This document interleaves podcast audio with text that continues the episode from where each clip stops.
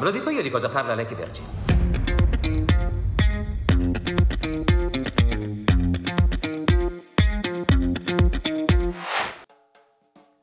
Ben ritrovati in un nuovo episodio di Ultima Visione, il cinema da vedere. In questa puntata di No Spoiler parliamo del film Il Ritratto del Duca di Roger Michell. Eccoci qua, allora in questo Ritratto del Duca, in inglese The Duke, il regista è Roger Michell, famoso per un film che molti di voi sicuramente hanno visto che è Notting Hill. Questo film, della durata di circa 96 minuti, è basato su una storia vera molto interessante che vi consiglio poi, una volta andata a vedere in sala, di approfondire. Nel 1961 un tassista sessantenne ruba il ritratto del Duca di Wellington di Goya alla National Gallery di Londra.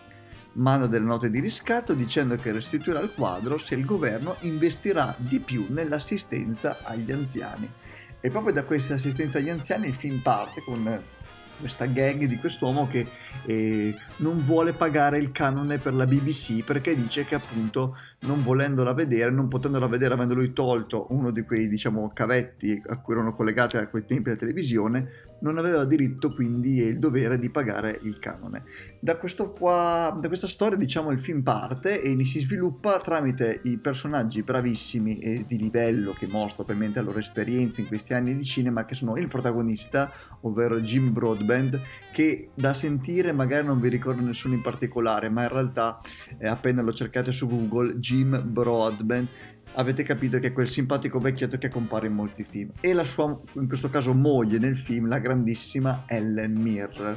Sempre parlando del cast, vi è anche il figlio interpretato da Fionn Whitehead, che anche questo qua, se andate a cercarlo su Google, scoprirete, vi ricorderete che è lo stesso ragazzo che ha recitato nella bellissima puntata di Black Mirror Bandersnatch. Quindi il cast di questo film è ottimo, è ottima anche la fotografia di un film che appunto non si prende troppo sul serio, non vuole fare né il serioso né gli piace guardarsi troppo allo specchio come a volte capita con certi registi, ma veramente una fotografia color pastello, una fotografia curata nel dettaglio, nelle luci, nei tagli, nelle ombre, che rende questo film, non dico un piccolo gioiello, ma sicuramente un film meno banale di quello che può sembrare dal trailer che voi avrete magari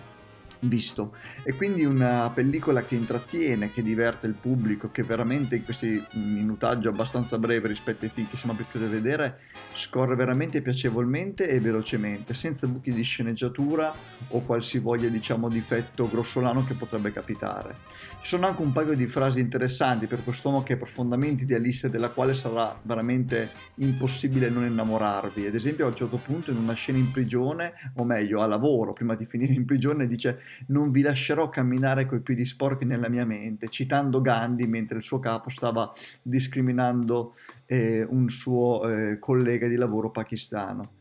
E questo film appunto vive di ideali, come gli stessi ideali che spingono questo protagonista, senza fare spoiler appunto, a compiere gesti molto particolari per il bene della propria famiglia, ma anche dell'umanità, perché una delle frasi più importanti del film, senza spoilerare, ricordiamolo, è che lui a un certo punto dice al tribunale: voi siete me e io sono voi. E il suo collega, il suo difensore del tribunale, afferma: esatto, l'umanità è un progetto in costruzione comune. E questa frase non è affatto banale in un film del genere, appunto perché nonostante resti un film leggero, divertente e per certi versi anche sagace,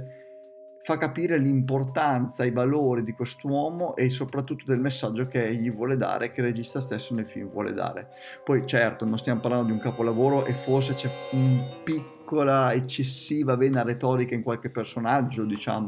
ma è un film appunto simpatico, che vuole essere simpatico e che giustamente è simpatico, come probabilmente la persona che interpreta Jim Broadbent negli anni 60 era questo Robin Hood, come gli piace definirsi anche a lui, di questa cittadina vicina a Newcastle. E quindi un film diretto da manuale, ma soprattutto un film che ci fa ricordare il vero scopo del cinema, cioè farci sognare una vita migliore.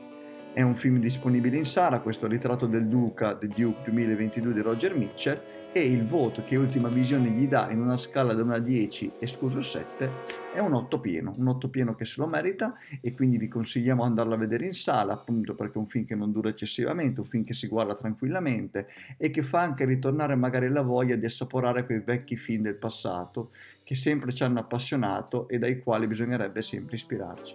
Con questo vi saluto e ci vediamo al prossimo episodio. Ciao!